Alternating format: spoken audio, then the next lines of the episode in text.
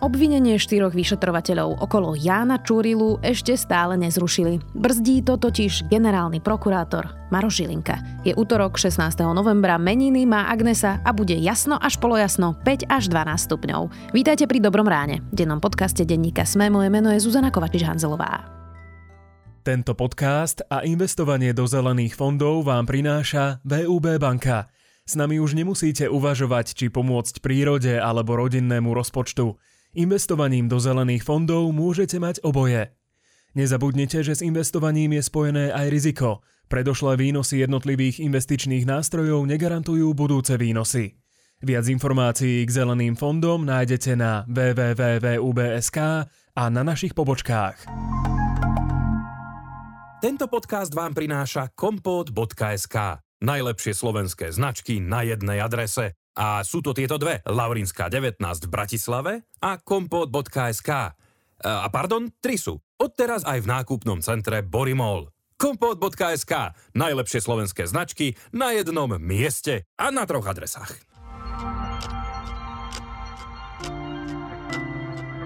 A teraz poďme na krátky prehľad správ. Košickej nemocnici dochádzajú kyslíkové prístroje. V Prešove už hlásia kritickú situáciu, voľné majú posledné dve plúcne ventilácie. Minister financí Igor Matovič chce zásadne meniť zdaňovanie práce. Navrhuje, aby bol celý systém založený na dvoch číslach. Z hrubej mzdy zamestnanca má zamestnávateľ zaplatiť 39-percentný odvod a zamestnanec má z hrubej mzdy odviezť 19-percentnú daň. Daňový podvodník Ladislav Bašternák možno pôjde na slobodu. Okresný súd v Trenčíne ho podmienečne prepustil. Prokurátor sa ešte odvolal. Podľa súdu Bašternák skutok ľutuje a zmenil sa. Európska únia stupňuje tlak na Bielorusko uvalením nových sankcií. Vzhľadom na rastúce napätie na hraniciach Bieloruska s Polskom, Lotyšskom a Litvou sa sankčné opatrenia rozšírili na bieloruské letecké spoločnosti, cestovné kancelárie a ďalšie osoby obvinené zo spolupráce pri prevozoch migrantov do Minska. Viac takýchto správ nájdete na sme.sk.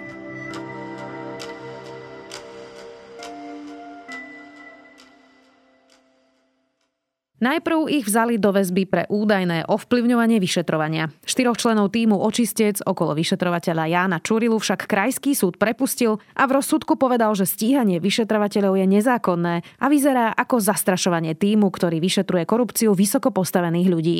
Obvinenie však napriek rozsudku vyšetrovateľom doteraz nezrušili, viazne to totiž u generálneho prokurátora Maroša Žilinku. Viac už s reportérom denníka Sme, Petrom Kováčom. Ja tam ani dnes, ani v minulosti som nevidel žiadne dôvody na to, aby títo príslušníci boli postavení mimo výkon štátnej služby. Práve preto títo policajti nastúpia a nastúpili do služby.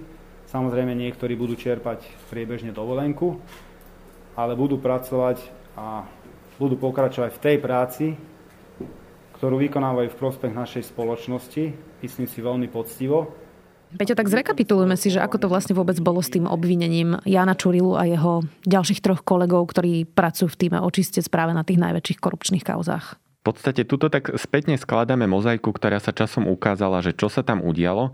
Ak to teda pojmeme chronologicky, tak eh, tento tým elitných vyšetrovateľov, ktorí pracujú na polícii, si všimli podozrivé dianie na policajnej inšpekcii a, a to dokonca, že policajná inšpekcia mala ako keby mariť niektoré úkony, navádzať výpovede niektorých ľudí istým smerom a tak ďalej. No a v podstate oni toto sa snažili zaznamenať a smerovalo to do, dokonca k tomu, že by obvinili, respektíve začali trestne stíhať konkrétnych ľudí z týmu Diany Santusovej, ktorý pracoval na policajnej inšpekcii. No tento tým si to všimol, urobil protiopatrenia a dospelo to k tomu, že skôr ako stihli byť sami obvinení, tak obvinili ľudí z policie s tým očistec. To je to, čo tak hovorovo hovorí niekto, že tým očistec a potom je ten antitým na inšpekcii. presne. Oni boli teda mm, niekoľko týždňov vo väzbe. Čakali sme samozrejme na odvolanie na krajskom súde. Ten krajský súd ich prepustil a to odôvodnenie bol v podstate, keď to hovorilo, poviem, dosť veľký náklad práve tomu vzatiu do väzby. Tak čo hovorili sudcovia práve z toho senátu, keď prepušťali vyšetrovateľov okolo Jana Čurilu z väzby? Bol to naozaj veľký náklad, pretože tí sudcovia, traja, ktorí teda tvorili senát v tomto prípade, tak sa dokonca dosť navážali do svojho kolegu, ktorý rozhodoval na okresnom súde, do sudcu Kapinaja a povedali, že nerozumejú tomu, ako vôbec mohol nielen zobrať do väzby týchto vyšetrovateľov, ale ako mohol akceptovať také obvinenie, pretože spochybnili aj obvinenie ako také. Napriek tomu, že sa teda rozhodovalo len o väzbe. Nie je to úplne typické, niekedy sa to deje, ale teda v tomto prípade každopádne súd povedal, že tu nevidí vôbec dôvody na stíhanie, že ide o nejaké dôkazy, ktoré teda stoja na vode. Poviem to na konkrétnom prípade. Jedným z dôkazov, ktoré teda mali usvedčovať týchto vyšetrovateľov, boli odposluchy, ktoré zabezpečila Siska z kancelárie na NAKE. A tam sa dohadovali vyšetrovatelia, že za čo idú obviniť ľudí z inšpekcie, z toho antitímu. No a vlastne súd povedal, že išlo predsa o bežné kolegiálne debaty o tom, ako klasifikovať nejaký trestný čin, čo to splňa, čo nie, do, do ktorého trestného činu by to spadalo. No a súd teda povedal, veď takáto debata je priam potrebná, nejde o žiadny trestný čin. Na druhej strane prokurátor, ale aj súdca prvostupňového súdu povedal, že toto je nejaké navádzanie, ohýbanie práva a tak ďalej. Tým pádom akože krajský súd to úplne zmietol zo stola. Vlastne v tom, v tom rozsudku aj v tom písomnom zdôvodnení ešte viac aj vyplynulo veci a jedna z nich je teda, že tam naozaj mohlo vyplývať, že opak je pravdou, že práve tá inšpekcia sa snaží niečo našiť na vyšetrovateľov a snaží sa ich vlastne nejakým spôsobom zastrašiť. Tak teda čo povedali práve v tomto? Že to je nejaká práca SISky a inšpekcie? Toto je presne to, čo by sme sa vlastne nedozvedeli, nebyť to, celého tohto, celej tej hantírky pred súdom, pretože súčasťou toho rozhodovania o väzby bolo aj to, čo sa podarilo týmto vyšetrovateľom nazhromaždiť. Sú to všetko neverejné materiály. Tým, že teda už sa rozhodovalo na súde, tak sa to dostalo na verejnosť. Dnes už vieme teda povedať, že oni mali konkrétne podozrenia voči tomu, aké konkrétne styky a kontakty majú mať títo ľudia z inšpekcie. A napríklad vyplynulo z toho, že celé tieto diania v pozadí vyplynuli od Vladimíra Pčolinského, ktorý sa ešte niekedy koncom minulého roka dozvedel, že tým očistec, ktorý teda pracuje na závažných kauzách, sa dostal nebezpečne blízko jeho, jeho samotného. Vieme, že neskôr bol obvinený, ale napríklad aj Petra Košča, ktorý je dnes na úteku. To je taký ten kontroverzný podnikateľ, ktorý je taká nejaká šedá eminencia v celom tomto. Áno, to je ten pán X. Pán X. Peťo, tak sme teda zrekapitulovali tú vojnu v policii, ako to my voláme vlastne hoci je to samozrejme trochu v úvodzovkách. Zaujímavé je, že vlastne napríklad prezidentka Čaputová bola dlho v tomto spore inšpekcie a očistca, alebo teda týmu a antitímu, ak to tak hovorovo povieme, e, nestranná. Snažila sa byť tak ako keby niekde v strede a hovorila, že treba si počkať, sú to vážne podozrenia e, a ona je zdržanlivá. Po tomto rozsudku ale už aj Zuzana Čaputová vystúpila a postavila sa na stranu vyšetrovateľov. Táto očista spoločnosti musí pokračovať a preto považujem za veľmi dôležité, aby vyšetrovatelia, ktorí na tomto pracujú, mohli tú prácu vykonávať ďalej, pokiaľ vykonávajú v súlade so zákonom. Lebo z toho rozsudku vlastne vyplynulo, že toto je asi zrejme nejaký súboj o to, čo sa práve vyšetruje v e, týme očistec.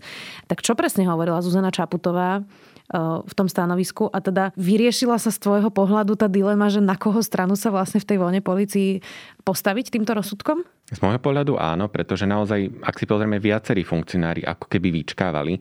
Možno tak otvorenejšie vystupoval len minister vnútra Roman Mikulec, ktorý možno aj trochu pochopiteľne sa zastáva ľudí z policie, napriek tomu, že teda aj pod neho patrí inšpekcia. Ale teda až po tom rozsudku Krajského súdu, tak teda ozvali sa viaceré hlasy, či už napríklad aj policajný prezident Štefan Hamran. Viaci argumentovali tým, že vedia, ale už tu máme právoplatné rozhodnutie, ktoré hovorí o tom, že celé to stíhanie je neopodstatnené. Chýbajú tu dôkazy. Ďalšie ďalšie tie konkrétne výčitky, ktoré teda smerovali z toho, z toho rozhodnutia. A ako keby možno aj ten spoločenský pohľad sa zmenil na to, že Teraz je otázka času, kedy zastavia celé trestné stíhanie, pretože veď takto to povedal súd. To sa ale napokon zatiaľ stále nestalo. No to je vlastne hlavná téma nášho dnešného podcastu. My už týždne vlastne hovoríme o tom, že ešte stále sú tí vyšetrovateľia obvinení. Najprv sme čakali na písomné zdôvodnenie súdu, lebo to je prosto normálna procesná vec, aby súd aj písomne napísal svoj rozsudok, nielen ústne ho vyriekol vlastne v tej súdnej sieni. Teraz už ho ale týždne máme na papieri. Tak kde to teda stojí? To je veľmi zvláštne, pretože naozaj to rozhodnutie padlo ešte 1. oktobra potom na, na to písomné zdôvodnenie, ktoré aj spomínaš, sme čakali 3 týždne a naozaj bolo na ňom vidno, že tí sudcovia si dali záležať, napísali ho veľmi podrobne. No a samozrejme potom tam ešte prichádza taká tá úradnícka hantírka, keď teda spis putuje napríklad práve zo súdu na krajskú prokuratúru a tak ďalej. V tomto prípade sa udialo to, že spis mali na krajskú prokuratúru, ktorá ale vlastne následne musela posúvať generálnej prokuratúre pretože obvinení vyšetrovatelia dávali prostredníctvom svojich advokátov stiažnosť proti začiatiu trestného stíhania. To je vlastne niečo, že aby bolo zrušené celé to stíhanie aj bez toho, aby, aby to napríklad skonštatoval súd, čo sa aj stalo v tomto prípade. No a tým pádom o tomto by mala rozhodovať generálna prokuratúra. No a vlastne práve na tomto bode sme, pretože momentálne sa to tak ako keby zaciklilo, že krajský súd povedal, že nie je tam dôvod stíhať. Po správnosti by teda po tomto verdikte malo nasledovať rozhodnutie krajskej prokuratúry, ktorá sa vysporiada s takýmto stanoviskom súdu. Krajská prokuratúra však hovorí, že ona ale nemá spis a musí vyčkávať na to, kým generálna prokuratúra rozhodne o spomínaných stiažnostiach. No a vlastne na tomto bode sme zastali. Takže to stojí u Maroša Žilinku. Keby som si chcela zakonšpirovať, to, že sú obvinení, znamená, že im môžu sa babrať v previerkach MBU?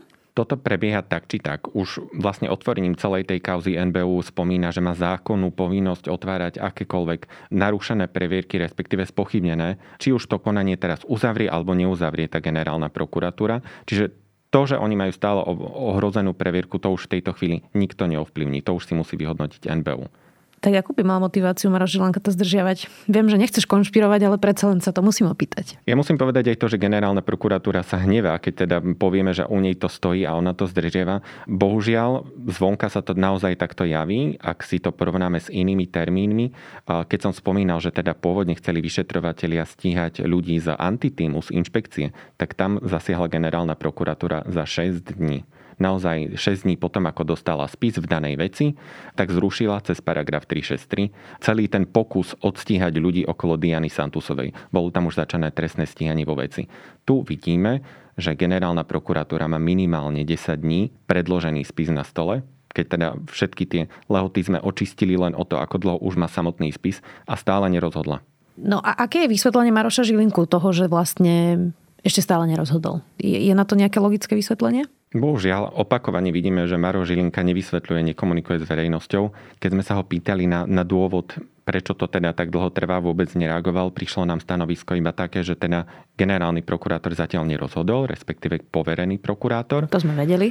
To sme vedeli aj bez toho, aby sme dostali zopakované toto stanovisko. Neskôr teda už v reakcii na nás článok povedali, že ide o rozsiahly spis a istú dobu trvá, kým teda padne rozhodnutie. Peťo, ako to ovplyvňuje prácu tých vyšetrovateľov? Predsa len asi to nie je úplne mm, dobrá vyhliadka pre tvoju prácu, keď si robíš poctivo vyšetrovanie naozaj ako vrcholových špiček v tomto štáte, ktorí sú podozriví z korupcie a organizovaného zločinu a ty skončíš na niekoľko týždňov vo väzbe a teraz trvá dlhé týždne, kým ti vôbec zrušia obvinenie, ktoré aj krajský súd povedal, že je teda neoprávnené a nezákonné. Tak ako to vnímajú tí vyšetrovateľia a čo teraz oni robia? Normálne ďalej pracujú? Samozrejme, že keď si to každý vzťahne na seba, musí to byť veľmi nepríjemné, pretože oni dva týždne boli vo väzbe. Vieme, že tie podmienky v slovenských väzniciach vôbec nie sú teda nejaké priaznivé. Napriek tomu oni sa vrátili do práce. Policajný prezident hovorí, že ďalej pracujú na, na veľkých kauzach, pretože ak spomíname teda tým očistec, to je ten tým, ktorý odstíhal bývalého policajného prezidenta Tibora Gašpara alebo Norberta Bödera. A naozaj oni ďalej pokračujú na, na tejto aj súvisiacich prípadoch. Takže oni do práce chodia. Na druhej strane zrejme majú kde si v hlave to, že jednak môžu prísť o svoju previerku, čo v tom druhom slede môže prísť k tomu, že ak by náhodou o ňu prišli, čo teda nevieme, mohli by prísť o samotnú prácu a zároveň ešte stále sa nezbavili toho trestného stíhania. To, či sa ho zbavia, ešte nie je úplne isté, pretože tá generálna prokuratúra, ak by sa držala rozhodnutia súdu, mala by stíhanie zastaviť. Na druhej strane stále je tu tá možnosť, že ona stíhanie nezastaví. Je tu ešte jeden taký polopolitický rozmer a to, keď Boris Kolár, predseda parlamentu, e, na tlačovej konferencii hovoril o čurilovskej mafii. A ja som povedal, že nebudem podporovať, aby sa na druhej strane vznikla nová mafia, ja ju môžem kľudne nazvať Čurilovská, a tá bude robiť to isté, len pod nejakým krásnym heslom a transparentom. Ale bude zneužívať zákon, bude zneužívať právo, justíciu, spravodlivosť a bude si robiť, čo chce. E, Jan Čurila prostredníctvom svojho advokáta Petra Kubinu zažaloval Borisa Kolára a žiada teda ospravedlnenie za tento výrok, pretože je to vyšetrovateľ, nie je to mafia. Tak v akom štádiu je tento spor po tom, čo Krajský súd práve vyslovil ten náklad, ako sme to obidva nazvali, toho, že to stíhanie je nezákonné. Čo sa deje práve v tom výroku Čurilovská mafia? Stále sa nedieje nič, napriek tomu, že teda počuli sme rozhodnutie súdu, tak ešte Boris Kolár stále otáľa s tým ospravedlnením, alebo možno vôbec s tým, aby zariadil spiatočku. On stále hovorí, že vedia, ale nemáme tu ešte právoplatné rozhodnutie. A to je presne to, čo teraz čakáme od Maroša Žilinku a zatiaľ sme sa nedočkali. A teda vyzerá to tak, že tam tá žaloba pôjde a že sa to dostane na súd, pretože Boris Kolár zatiaľ neavizoval, že, že by podnikol nejaké kroky. Ale ten súd nerozhodoval meritorne o tejto veci, on ich len púšťal z väzenia a mohol si povedať, čo chcel, nevidel všetky podklady, nevidel všetky dôkazy, aby sa vedel o tom. Viem, len chcete to ťahať, ja vám poviem jednu vec. Pánovi Čirulovi sa ospravedlním, ako náhle bude ukončené trestné stíhanie, že to zastaví prokurátor. Čiže keby to teraz zastaví, tak, tak sa ospravedlníte? Áno, áno, ospravedlním sa. Bere, postavím sa tomu čelom a ospravedlním sa mu. Dobre, tak to je jasná odpoveď. Nie je najpodstatnejšie, Peťo, na tomto celom, o čom sa rozprávame, že možno možno, Maroš Žilinka naozaj má nejaký logický dôvod a naozaj možno študuje spis, prečo to toľko trvá, ale že vlastne to, čo v nás spôsobuje pochybnosti, je aj ten jeho spôsob nekomunikácie, že čokoľvek, čo by sme potrebovali vedieť a spýtať sa, tak vlastne všetky relevantné otázky odpálkuje, neodpovedá na ne, nezdvíha telefón, nekomunikuje a že vlastne ten najväčší problém je, že nevie dôveryhodne vlastne vysvetliť, prečo otáľa?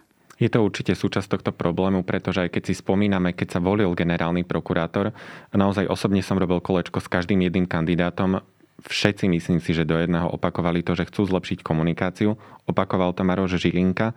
Keď si to porovnám s tým, ako sa správa teraz, je to niekde úplne inde. Len na príklade denníku sme odmieta dať rozhovor od, od svojho nástupu do funkcie.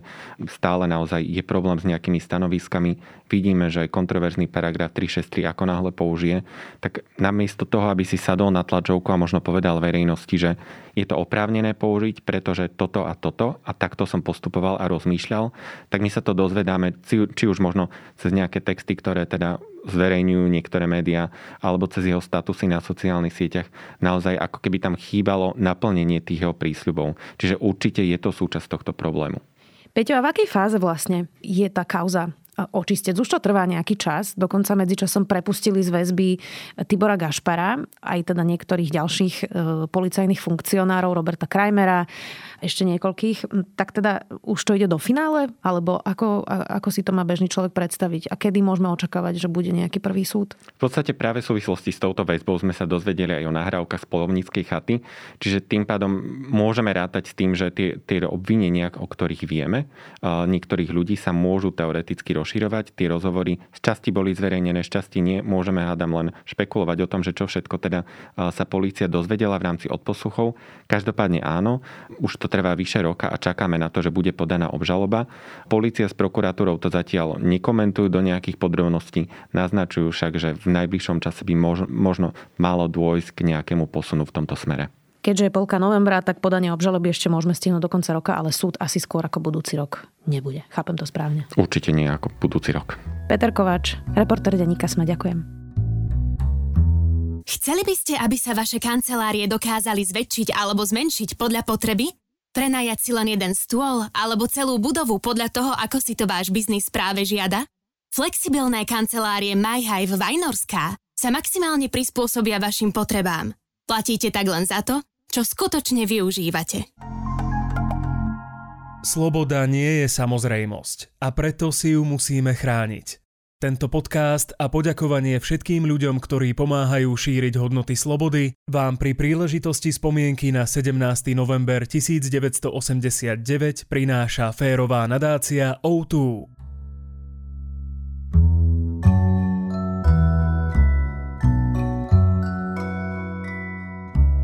Náš podcastový kolega Samo Kováčik, alebo vedátor, má novú knižku. Obyčajné zázraky hovoria o fyzikálnych javoch okolo nás tak, že to bude baviť aj najväčšieho odporcu prírodovedných vied.